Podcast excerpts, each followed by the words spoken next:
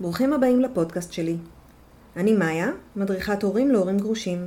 בפודקאסט אני משוחחת עם אנשים אמיתיים על החיים שלהם אחרי הגירושים. אז מעבר לסטיגמות ולהנחות, סיפורים אמיתיים של אנשים אמיתיים. פתיח ומתחילים.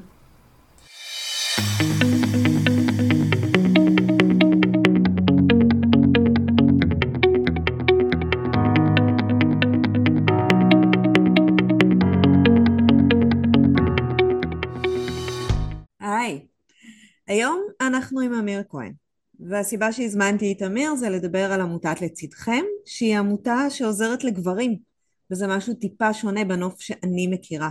היי אמיר. היי, מה נשמע? בסדר. אנחנו, אנחנו גם מכירים ככה מקבוצות ומזה, נכון. זה לא איזה, לא היכרות ראשונית, וגם עשינו אה, פרק אה, גם ש, שגם עסק אחד הראשונים. כאילו נכנסתי לעולם הקבוצות של הגרושים גרושות, אבל יצאתי מהמצב המשברי ההתחלתי שהיה, נכון. וה, והיום בלצדכם אני אספר על בעצם למה נכנסתי לצדכם בכלל, כאילו למה בכלל, מה, מה קרה בעצם. ו- ובוא נדבר על מה, מה זה לצדכם. יאללה, אז בשנת 2014, אני תמיד אוהב, אני תמיד אוהב לתת את הקרדיט להם, כי אני לא הייתי בהתחלה כמובן. בשנת 2014, היית שאני. שהייתי הייתי, הייתי עדיין נשוי, סביר להניח שהייתי באיזה גן שעשועים באותו יום, הוחלט להקים עמותה על ידי שתי עובדות סוציאליות, שבעצם הן אה, עובדות סוציאליות מהצפון, שבעצם הם נתקלו בהמון המון מקרים של גברים, שבעצם אז היה, אני חושב שזה היה, הם אה, מומח- מומחיות להתמכרות. אוקיי. הם, הם, ראו- הם ראו גברים שבעצם כתוצאה מהליך גירושין, תהליך ההידרדרות שלהם מתחיל ופשוט לא נעצר, שזה גם עוני בכסף, גם לפעמים התמכרויות, וגם לפעמים משברים נפשיים, ואובדנות. הם ראו מקרים כאלה. ואז הם בעצם באו ובדקו ואמרו, מה גבר כזה שמרגיש משבר נפשי, נגיד התגרש, יש תהליך, מרגיש, מה, מה הכלים כרגע שיש לו שיעזרו לו.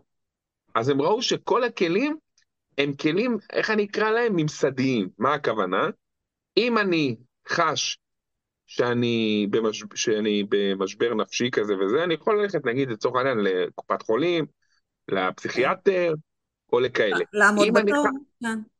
כן, כמו כל הפרוצדורה שיש. אם אני חש שלצורך העניין אני, לא יודע, אני מרגיש שאני, כמו שאמרנו, רוצה לפגוע באשתי, בסדר? אני אגיד, היא כועס עליה כל כך, שהיא כן. רוצה להיפרד ממני, שרוצה לפגוע בה, אז אני, או שאני הולך למרכז, שאני מצהיר שאני אלים, ואז אני מקבל טיפול בעצם לגברים אלימים, שזה מין טיפול נגיד בכל מיני זה, נגיד זה, או, או שאני בא ואומר למשטרה, סתם, אני כמובן אומר, כן. "אה, תשמע, אה, תשמעו, אני בסכסוך עם אה, אשתי, ואנחנו רבים כל הזמן, ואני מפחד גם לפגוע בה, או שהיא פוגעת בי, וזה.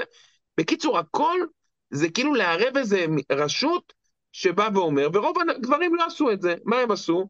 הלכו ודעכו. הם באו ואמרו, שתיהן באו ואמרו, למה שלא יהיה מין מרכז כזה לגבר, כמו נעמת, ויצו, אה, כל מיני ארגונים כאלה, יש המון ארגונים ובעיקר מגזריים, למה גבר לא יכול לבוא לארגון שהוא אזרחי לחלוטין, עם עובדים סוציאליים רגילים וזה, לבוא ולהגיד, אני במשבר, כתוצאה מהליך גירושין, אני צריך, אני מרגיש שאני צריך לדבר עם מישהו על זה, אני, ואני לא רוצה ללכת לקופת חולים או לפסיכיאטר, אני רוצה עובדת סוציאלית, אני רוצה להבין. חוץ מזה, אני רוצה להבין מה זה מה שלך? מה זה, כן, מה זה תזכירים, מה זה היישוב סכסוך הזה שאומרים, תבוא ליישוב סכסוך, מה זה אומר שפתאום מפחידים אותי, חברים שלי או זה, אתה יודע שהיא תיקח את כל הכסף, מה זה פתאום אומרים לי כתובה, זאת אומרת, הם אמרו, בוא נבנה בית, אנחנו קוראים לזה בית לגבר, כן. שבו הוא יכול לשתף, להתייעץ, לקבל מידע, לפרוק, להגיד אני חלש, או קשה לי, וזה. עכשיו, הם חשבו שהם מצאו פה איזה, כאילו, הם אמרו, וואו, כאילו, ההורים, כאילו, אין, זה מדהים, איך, איך לא חשבו על זה קודם? והם היו בטוחים שכולם יפתחו ויגידו להם, לכו, למה? כי בצד השני של אנשים, יש כל כך הרבה כאלה, אמרו, מה אכפת למישהו שיהיה אחד כזה של גברים? אחד. כן. אבל כמובן זה היה מאוד מאוד קשה. במשך כמה שנים הם ניסו, הלכו, ועדות בכנסת, עניינים, שרים, חברי כנסת, אה, משרד הרווחה וזה וזה, והגישו תוכניות, ממש הגישו תוכניות על איך עושים את זה, ובמשך השנים לא כל כך קיבלו. אז אני אגיד את החלק שלי, בשנת 2000 וסוף 16 נפרדתי מאשתי, ב-17 בערך התגרשתי, mm-hmm. ובשנת, סוף שנת 17 ראיתי מודעה שלצדכם, טה-טה-טי טה-טה-טה, מחפשת מנכ"ל. ופניתי אליהם, לרוני דרור, ונפגשנו, וממש ראינו שהחזון שלנו זה למה? כי אני, אחד הדברים שהרגשתי בגירושים, כן. שחוץ מהמשפחה, אין לי איזה מישהו לבוא ולדבר איתו. עכשיו, אני לא בן אדם, אני בחיים שלי לא נעזרתי בשום משרד רווחה. אתה יודע, לא נעזרתי, אני לא איש כזה, אני איש... לא רוצה להיכנס לרווחה, יש איזה סטיגמה על אנשים שנכנסים לרווחה, ולא רק סטיגמה, אתה גם נרשם כ... ברגע שאתה נכנס למערכת כמשפחת אה, רווחה, יש שם משהו, יש נכון, איזושהי... נכון, נכון, נכון. אני באתי מה, מהמיינסטרים, כאילו, אלה שעושים את הדברים, כי אם צריך לשלם. ואז אמרתי, מה עושה מישהו שאין לו בכלל? הוא צריך פשוט להיכנס לתוך הממסד, לקופות חולים, להירשם בכל מקום וזה, ואז יכול להיות שאחר כך הוא ירצה באמת משמורת משותפת נגיד, כמו שקוראים לזה זמני שהות שווים, mm-hmm. ואז יבדקו ויראו שהוא בכלל היה אצל הפסיכיאטר, ו... והוא ברווחה, ואמר ברווחה, ברווחה כן. והוא אמר שקשה לי ברווחה, עוד יחשבו שהוא יפגע ב... את יודעת, זה כאילו כן, לי, כן. ממש להיכנס ערום לתוך אה, אולם תיאטרון, ושכולם חשופים. אז באתי ואמרתי, איזה, זאת אומרת, מה שהם חזו, חוו כמה שנים לפני, וואו, איזה רעיון מדהים, גם אני חוויתי את זה, ובאמת התחלתי, נהייתי מנכ"ל העמותה, ניסינו, ניסינו, ניסינו, בשנת 2020, בקורונה, mm-hmm. שינינו קצת פאזה. כי אמרנו, תשמעו, כנראה שזה לא יגיע מהממסד. בואו נתנהג כמו סטארט-אפ. בואו נהיה סטארט-אפ. איך סטארט-אפ עובד? סטארט-אפ יש רעיון, כן. יש מייסדים, יש רעיון, ומה עושים? מגייסים. כסף. כן. מגייסים כסף, נכון. ואז מה שעשינו, בעצם התחלנו ליצור קשר עם כל מיני אנשים, וסיפרנו להם על הסטארט-אפ, הסטארט-אפ החברתי הזה, כן. ו... והצלחנו להגיע לאנשים שיש להם בעבר משהו שקשור לזה. זאת אומרת, או, או שהם אנשים אה, מאוד uh, פילנטרופים בענייני חברה וחברה כן. אזרחית וכאלה. והגענו אליהם, ובאמת הצלחנו להתחיל לגייס. וממש נתנו, נתנו, בא מישהו ונתן לנו 100 אלף שקל, ואמר, הנה מפה, תתחילו, רוצו, תתחילו. כן. זה גם ו... משהו שנורא מקובל בעולם של אנשים שהתגרשו, אה, לנסות למנוע את הסבל שהם עברו מהבן אדם הבא. זאת אומרת, הרבה יוזמות חברתיות כדי לתקן משהו שחוו על בשרם. את חושבת? כן, אני רואה את זה. אוקיי. גם בקבוצות, אז... גם ב... באמת בכל המענים האלה. כן, יש כאילו, הרבה. כאילו, אני מרגיש שכאילו הם... אה, כאילו אני רוצה לספר לבא בתור, כן. את, הסוד, את הסוד יותר מהר, שהוא לא יצטרך לעבור את כל הדרך שאני עברתי, וכל אחד מנסה לקצר לשני, עד שזה יוצא מצב אבסורד, שאנשים מעלים, ולי זה נראה אבסורד, שאנשים מעלים פוסט שהם במדרגות הרבנות, כלומר, הם כבר כן. בקבוצת גרושים גרושות שהם על המדרגות. שאני נכנסתי אחרי, אני נכנסתי אחרי חצי שנה, אולי יותר. לא, אני גם הייתי לבד לגמרי על מדרגות הרבנות, רק אני וההורים שלי, וזה אחרת. וכאן אנשים באים ואומרים, אה, מכאן זה רק משתפר, אני איתך, וואלה, בואי נחגוג וזה. איזה הבדל? זה כמו איזה סוד שאנחנו מעבירים מדור לדור, כדי לקצר את התהליך של כל אחד ולהגיד לו, תשמע, התגרשת, אתם נפרדתם, היא קשה, זה, זה, זה. אבל, נכון? בדיוק מה, ש... מה שאמרת על החזון של העמותה, זה קשה, זה מבלבל, אתה נכנס לעולם שאתה לא מכיר, ואתה אומר, חבר'ה, לנשים יש את העמותות האלה, אני בא, בוא, בוא, בוא נשב, בוא תשב, סדר לך את הראש. בוא, נכון. שתדע שזה לא כזה גדול כמו שזה נשמע. בוא נפרק את זה לחתיכות, אתה לא לבד. וזה בעיניי הדבר הכי משמעותי שאפשר לתת למישהו בכלל בעולם שמתגרש. נכון, ועוד משהו, אנחנו יודעים לזהות, תכף נספר על הדברים בעמותה ממש, כאילו מה אנחנו עושים ממש, אבל כן. אנחנו יודעים לזהות שבן אדם מדבר איתנו בטלפון, בהתחלה מדברת איתו מנהלת משרד, שהיא גם כן אה, עבדה בדברים האלה, ומיד אחרי זה הוא עובר לשיחה של עו"ס. ושל, ושל עורך דין, בדרך כלל זה אני, ויש עוד שתי עורכות דין שמתנדבות בעמותה, אז בדרך כלל, כאילו זה או אני או הם. אז מבחינת הטיפו, העו"ס, העו"ס, את יודעת, הוא מזהה כמו איש טיפול, כמו שאת, כאילו, שאת מקשיבה למישהו, אז את Mm. שומעת דברים שבן אדם רגיל לא שומע, כי יש לך את הזה שלך, נכון. אז הוא שומע אם הוא צריך טיפול, אם הוא שומע, רוב האנשים, רוב האנשים צריכים איזשהו סוג של, כן. הוא מציע לו, ו, והוא אומר, אנחנו נעבוד גם, על, גם בעצם על הנפש שלך, וגם אני אכין אותך.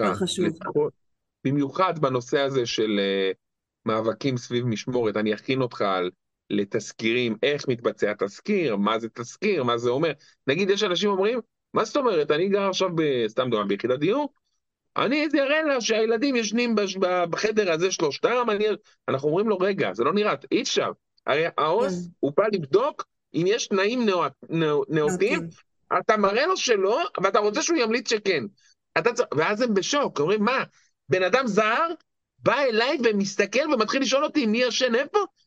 כן, כן. זה הרמה של ה... זה רמת ההתערבות של הדבר הזה. עכשיו, או שאתה אומר לו, תראה, או לצורך העניין, שתוותר קצת על דברים ותעבור לדירה יותר גדולה, כדי שתוכל שמה להיות זה וזה, או שיכול להיות, יכול להיות, יכול להיות בהתחלה, אם אתה, אם כרגע זה המצב, לוותר קצת גם על זמנים עם הילדים, כלומר, לראות אותם קצת פחות, אבל להתאושש שבעוד כמה זמן תוכל כן לראות אותם.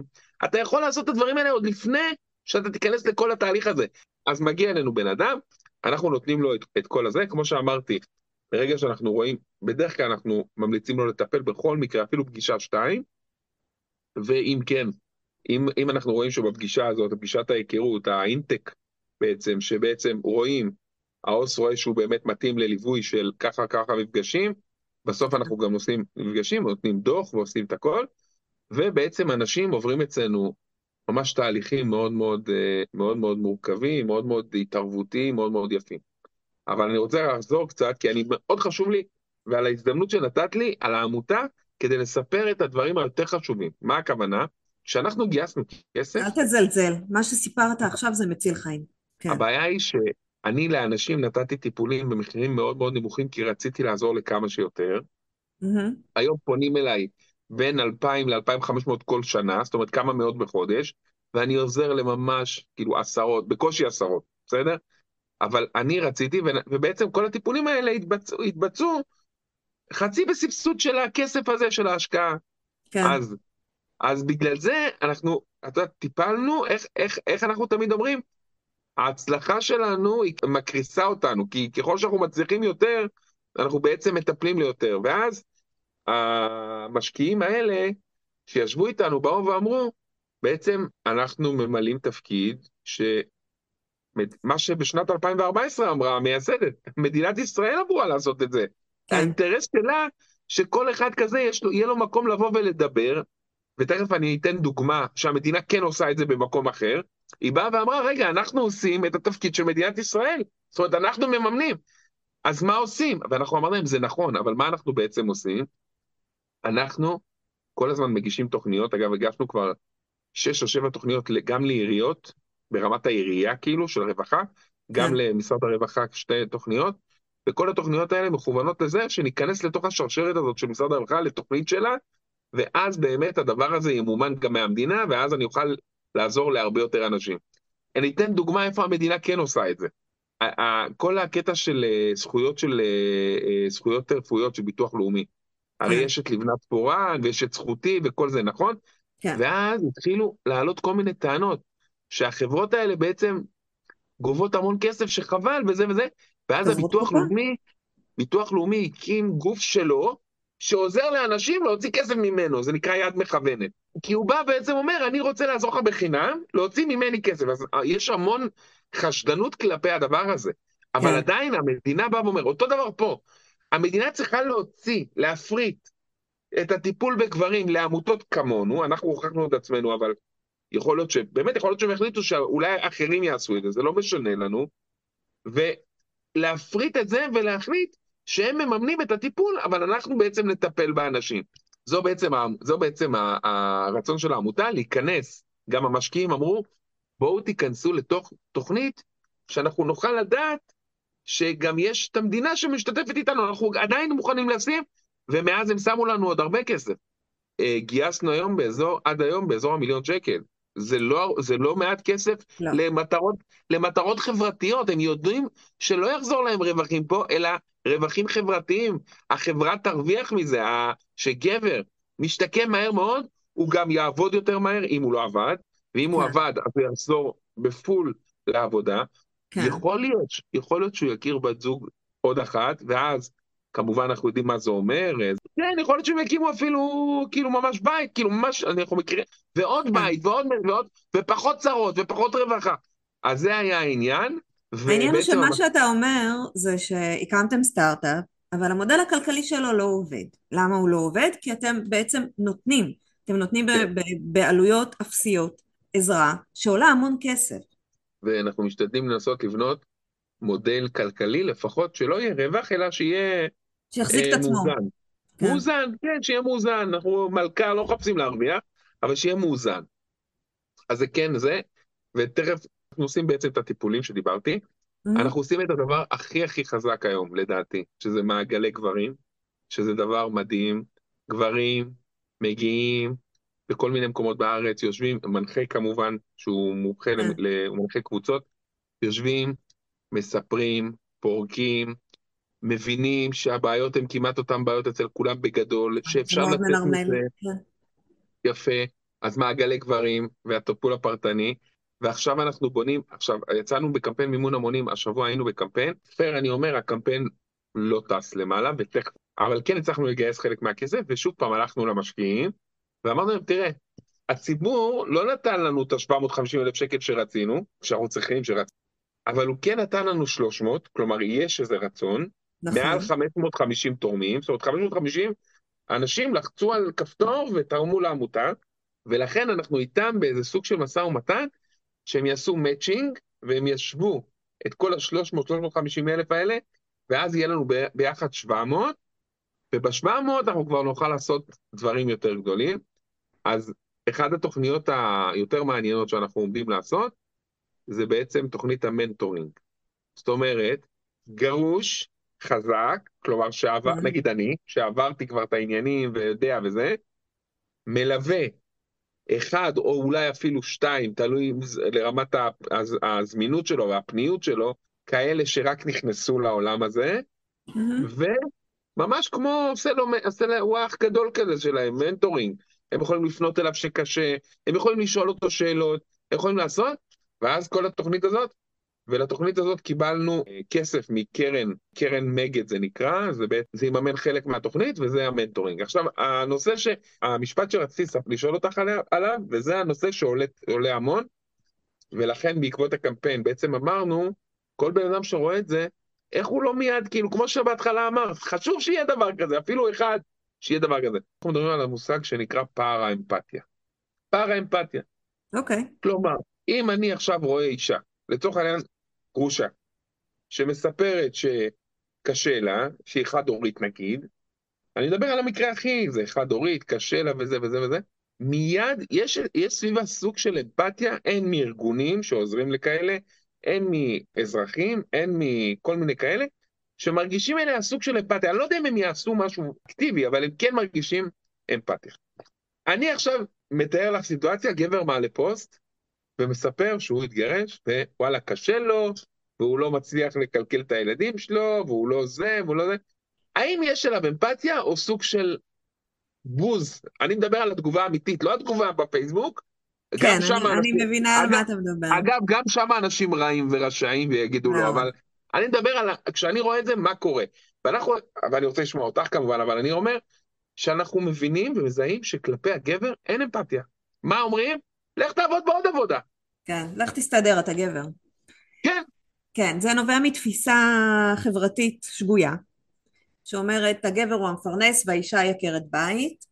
המון שנים זה כבר לא ככה, אבל יש לנו את התפיסה הזאת בראש. אשתי עזבה אותי, קשה לי מאוד וזה. האם, האם לא נרגיש כלפי הגבר הזה משפט כמו, יאללה, בכיין, לך תמצא ותביא, תמצא מישהי אחרת ות... זה. אותה תפיסה, גבר הוא חזק, גברים לא בוכים, לגברים הכל קל. זהו.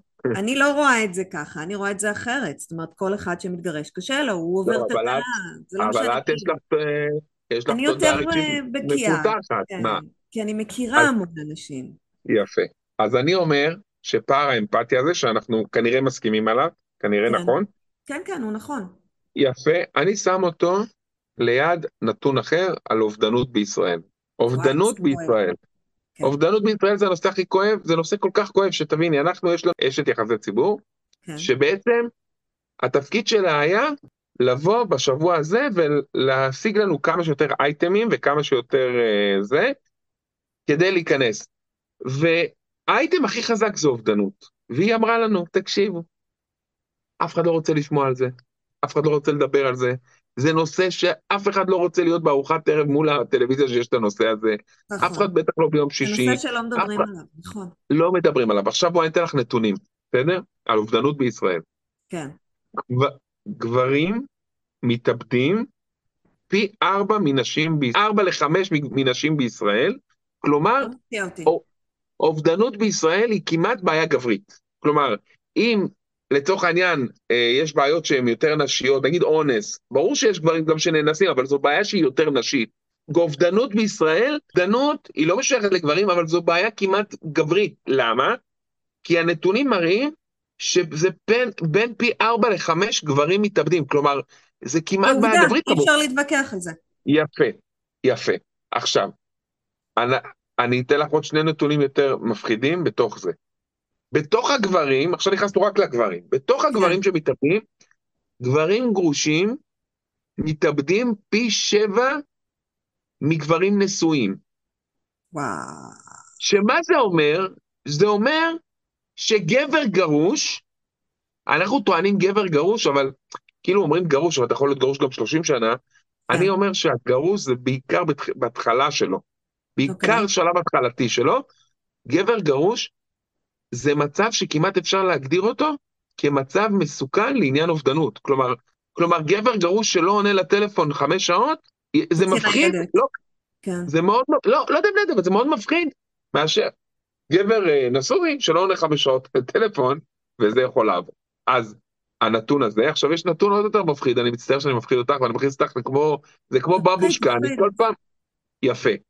הסטטיסטיקה היא סטטיסטיקה יבשה. מה זה אומר? נכון. זה אומר שגם בנשואים, אנשים שרשומים כנשואים, חלקם התאבדו או מתאבדים שהם בתהליך פרידה, כלומר הם נשואים בתעודת זהות, אבל בסטטיסטיקה היבשה, אבל הם בעצמם בסוג של תהליך פרידה, ואנחנו יודעים שיש גברים, לצערנו, שברגע שהאישה מתג... רוצה להתגרש, הם רואים שחור ברמה כזאת שהם עושים מעשה. נכון. אני, אני, מכיר, אני מכיר שתיים כאלה, אחד מלפני המון המון שנים, שהיה מפקד של חבר שלי בצבא, אשתו החליטה שהיא מתגרשת, הוא ניסה לשכנע אותה כמה ימים, זה ניס... הוא, הבין, הבין, הוא הבין שזה הזה, והוא התאבד. עכשיו, אני בתור בחור צעיר אז ששמעתי את זה, זה היה נראה לי הזוי. כאילו, לא, אני אומר, נגיד עכשיו בן אדם מתגרש, והוא הוא באמת, כל עולמו חרב עליו, זה נגיד. כן. מה את היית ממליץ, עזבי עכשיו טיפול וזה, לבן אדם עצמו עם עצמו, אם הייתי יכול לתת לו טיפ אחד. מה להסתכל, את יודעת איך אני, אני רואה את זה עוד פעם, יכול להיות שזה לא נכון.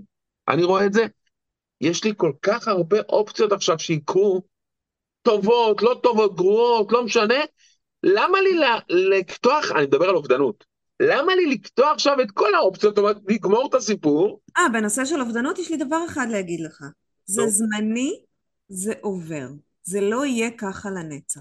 אוקיי, אז, אז מה שנחזור רגע לאובדנות, קודם, בוא ניקח את המספר הכי נמוך. הכי נמוך שנאמר עד היום, 100 גברים מתאבדים כתוצאה ממשבר גירושין בשנה.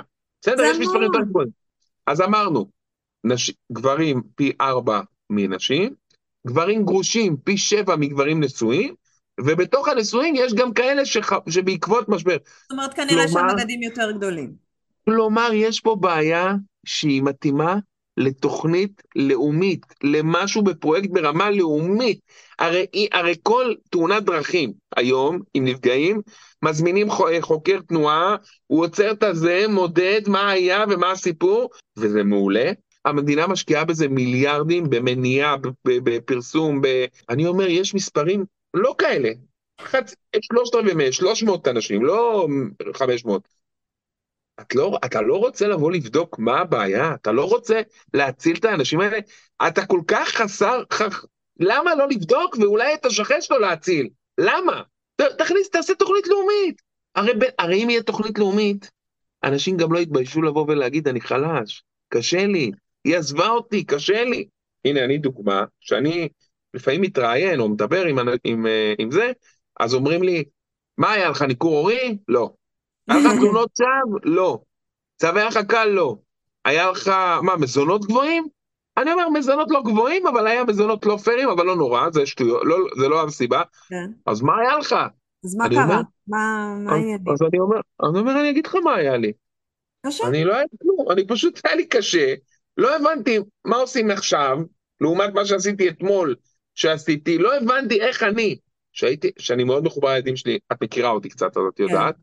כאילו, אני, איך אני לא אראה את הילדים שלי כל לילה ואבדוק, במיוחד בלילה, כי כן, גרנו במושב, כן. גרנו במושב, לא, שלא קר להם, כי גרנו במושב שבחורף היה קפוא, קפוא. כן. אז איך, איך אני לא, איך אני, כשהייתי קם פעמיים ב, בלילה לכסות אותם, כי זה ההרגל שלי, איך אני פתאום יושב עכשיו באיזה יחידת דיור, גשם זלעפות, קור אימים, ואין לי שום שליטה עכשיו אם הם מכוסים, אם הם לא מכוסים. עכשיו, ביום שהם איתי, כן. שלא נדבר על כל ה... כמו שאמרתי, בואו נזכיר את זה רק, שהעמותה מקבלת פניות, רוב הפניות הן בנושא אה, ניכור הורי, בעצם אנשים שלא ראו את הילדים שלהם במשך זמן, אגב, זה גם בעיה נשית, זו גם בעיה נשית בעיה איומה, היה... אה, זה בעיה איומה.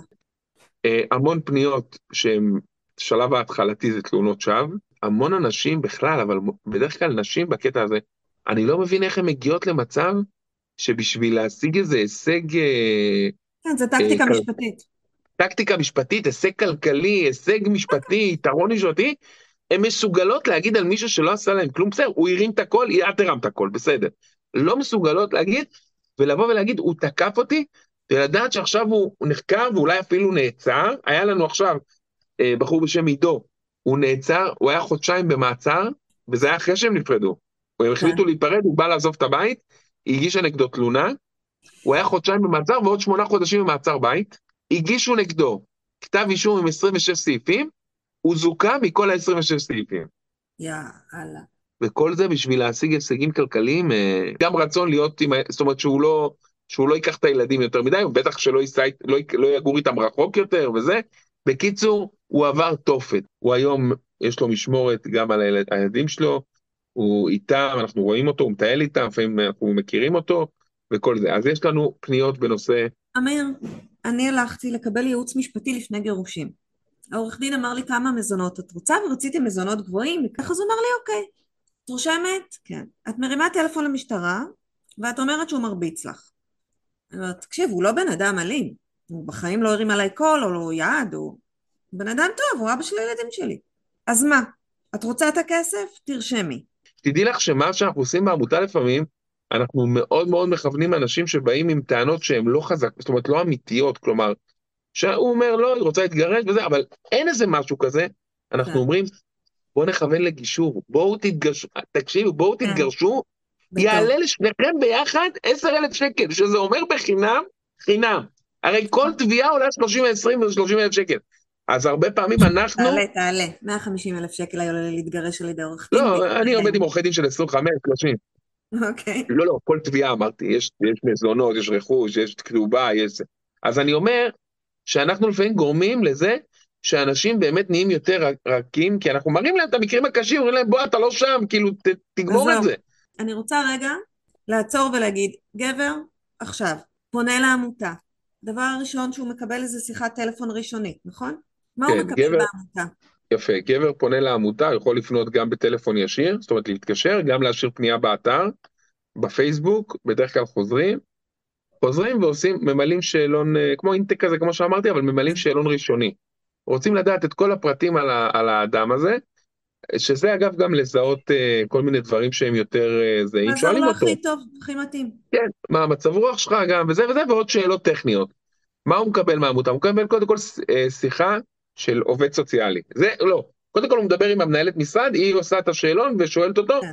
ובדרך כלל, בדרך כלל הם מספרים גם לה את הסיפור. זאת אומרת, גם כן. היא שומעת את הסיפור. בסדר. אח... בסדר. אחר כך, עובד סוציאלי, כאילו עובד עובד סוציאלית, מישהו מהם, ובעצם אה, זו שיחה ראשונית שהיא בעצם אה, גם מדברים, מזהים את העניין. אבחון ראשוני, כן. אבחון ראשוני, אבל מזהים גם את העניין, וגם הוא פורק שוב פעם. כן. אה, אחרי השיחה הראשונית, אנחנו, העובד סוציאלי מחליט אם להזמין אותו לפגישה פרונטלית, הפגישה הפרונטלית היא כבר בעלות, אבל זו פגישה אחת וראשונה, בעלות. אם כמובן הוא יחליט אחר כך לקחת חבילה, אז זה יורד לו, הפגישה הזאת יורדת לו מהמחיר של החבילה. אם הוא מביע רצון ויש לו עניין משפטי, בדרך כלל זה, זה מגיע עם המשפטי, אבל לא תמיד, אם הוא מביע רצון למשפטי והוא לא מיוצג, אז הוא גם מגיע למחלקה, למחלקה המשפטית, שאני גם, אני מנכ"ל העמותה ואני גם מנהל את המחלקה המשפטית, כל אחד עושה פה כמה דברים. אז זה או אני או שני עורכות דין, ומדברים איתו. לפעמים זה נגמר בשאלה משפטית, במידע, כמו שאמרתי, דברים אה, פשוטים, ללא עלות, לא, הוא מקבל שתי ייעוצים, הוא מקבל את השיחה הראשונית של לזהות וזה, אם הוא צריך ייעוץ ממש עם אה, מסמכים וכל זה, הוא מקבל את זה גם מעורכי דין חיצוניים, שהוא ממש ניגע, כי אנחנו לא מייצגים, כי מגיעים לנו כל כך הרבה, אנחנו לא יכולים להתחיל לייצג. Okay. אוקיי. הוא מקבל עורכי דין שאני עובד איתם, בעצם אנחנו שולחים להם, והם נותנים לו בעצם ייעוץ ממש יותר מקיף. הוא בדרך כלל ללא עלות, אני כן אומר לך שלפעמים הם באים כבר עם חומר, זה אנשים שכבר התחילו, אז כן. העורך דין כן לוקח להם עלות סמלית, אני אומר את זה בצורה הכי גלויה שיש. יפה, בדרך כלל זה עלות סמלית, זה לא, אין מה להשוות בכלל, ומשם הוא מתחיל להתנהל. עכשיו, מה שהמחלקה המשפ... הטיפולית עושה, חוץ מהפגישות הזה, כמו שאמרתי, מעגלי גברים, יש אנשים שלא מתאימים לטיפול אה, פרטי, אבל הם שומעים על מעגל גברים והם באים.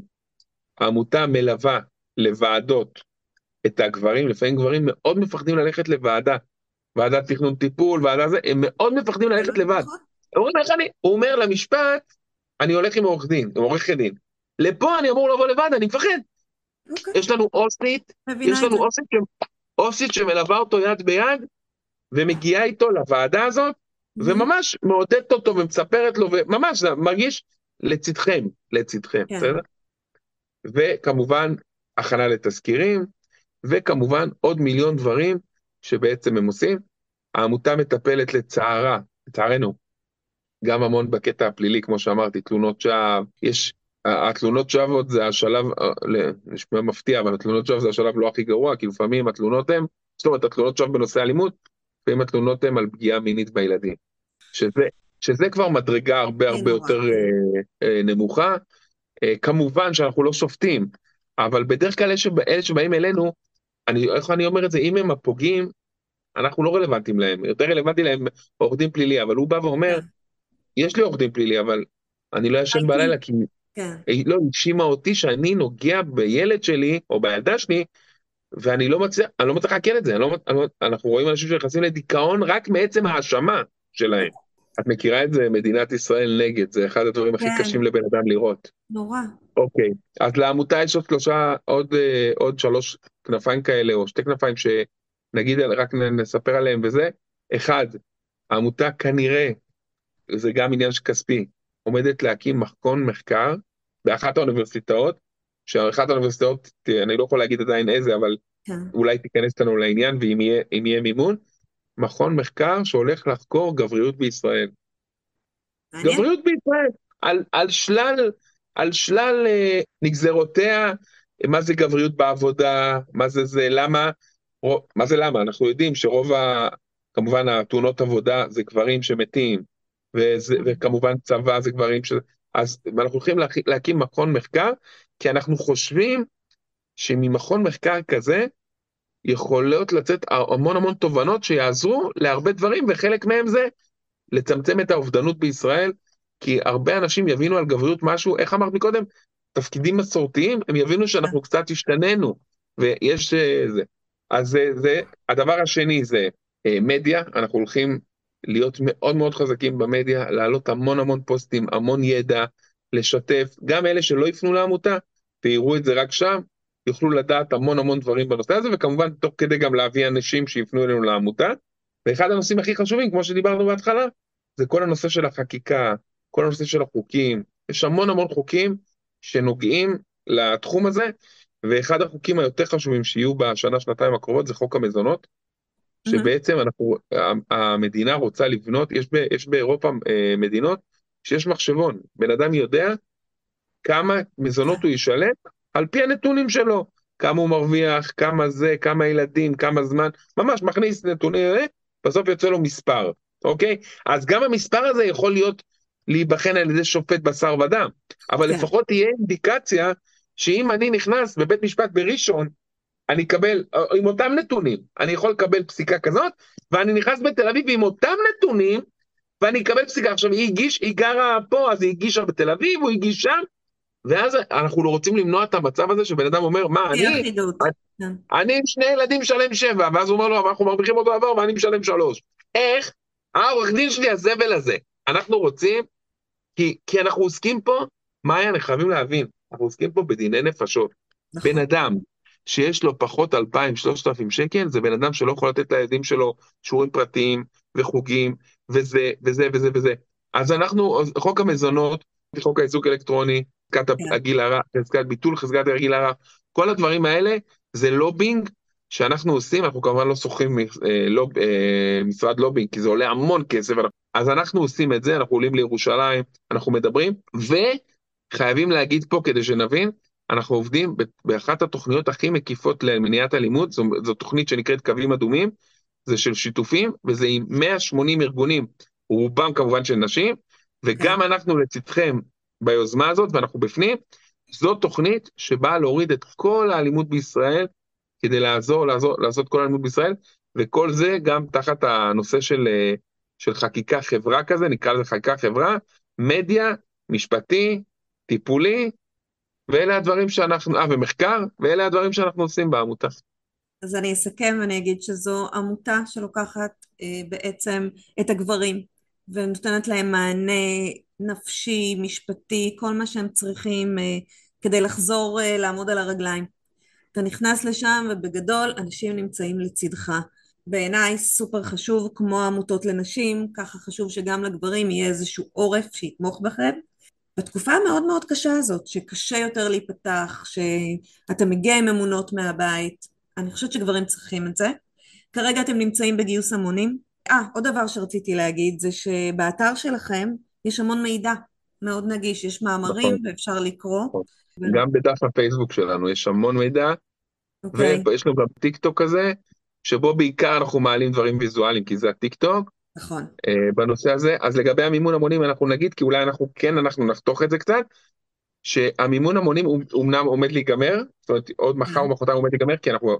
אבל באתר של העמותה תמיד אפשר לתרום לדבר הזה, העמותה מוכרת, סעיף 46, אתה מקבל 35% מס חזרה, זאת אומרת העמותה מאוד מסודרת, יש לה ניהול תקין, הכל כמו שצריך, וקודם כל מאיה זו תודה, מטרה זה חשובה, זו מטרה פודקאסט- ממש חשובה. פודקאסט שני שלנו, מאיה, כאילו זה... כן. אה, ושלישי אה. תביא גלידה. תודה אמיר, אז תודה לך, שיהיה המון בהצלחה. ביי. ביי ביי. תודה, ביי ביי. עד כאן הפרק להיום. תודה שהאזנתם. אם יש לכם סיפור לספר, או שתרצו להעיר על משהו ששמעתם בפרק, אתם מוזמנים לדף הפייסבוק שלנו, החיים הסודיים של הגרושים. אם אתם מרגישים שאתם צריכים עזרה בהורות החדשה שלכם, בביסוס הסמכות ההורית, ביצירת קשר עם הגרוש או הגרושה, גבולות, הקשר החדש עם הילדים, או כל נושא אחר הקשור להורות של גרושים, אני מזמינה אתכם ליצור איתי קשר דרך האתר שלי www.maya-horim.com באתר תמצאו מידע נוסף על הנושא וכן דף הסכמות שיעזרו לכם לבסס את הקשר בין ההורים הגרושים. תודה ולהתראות.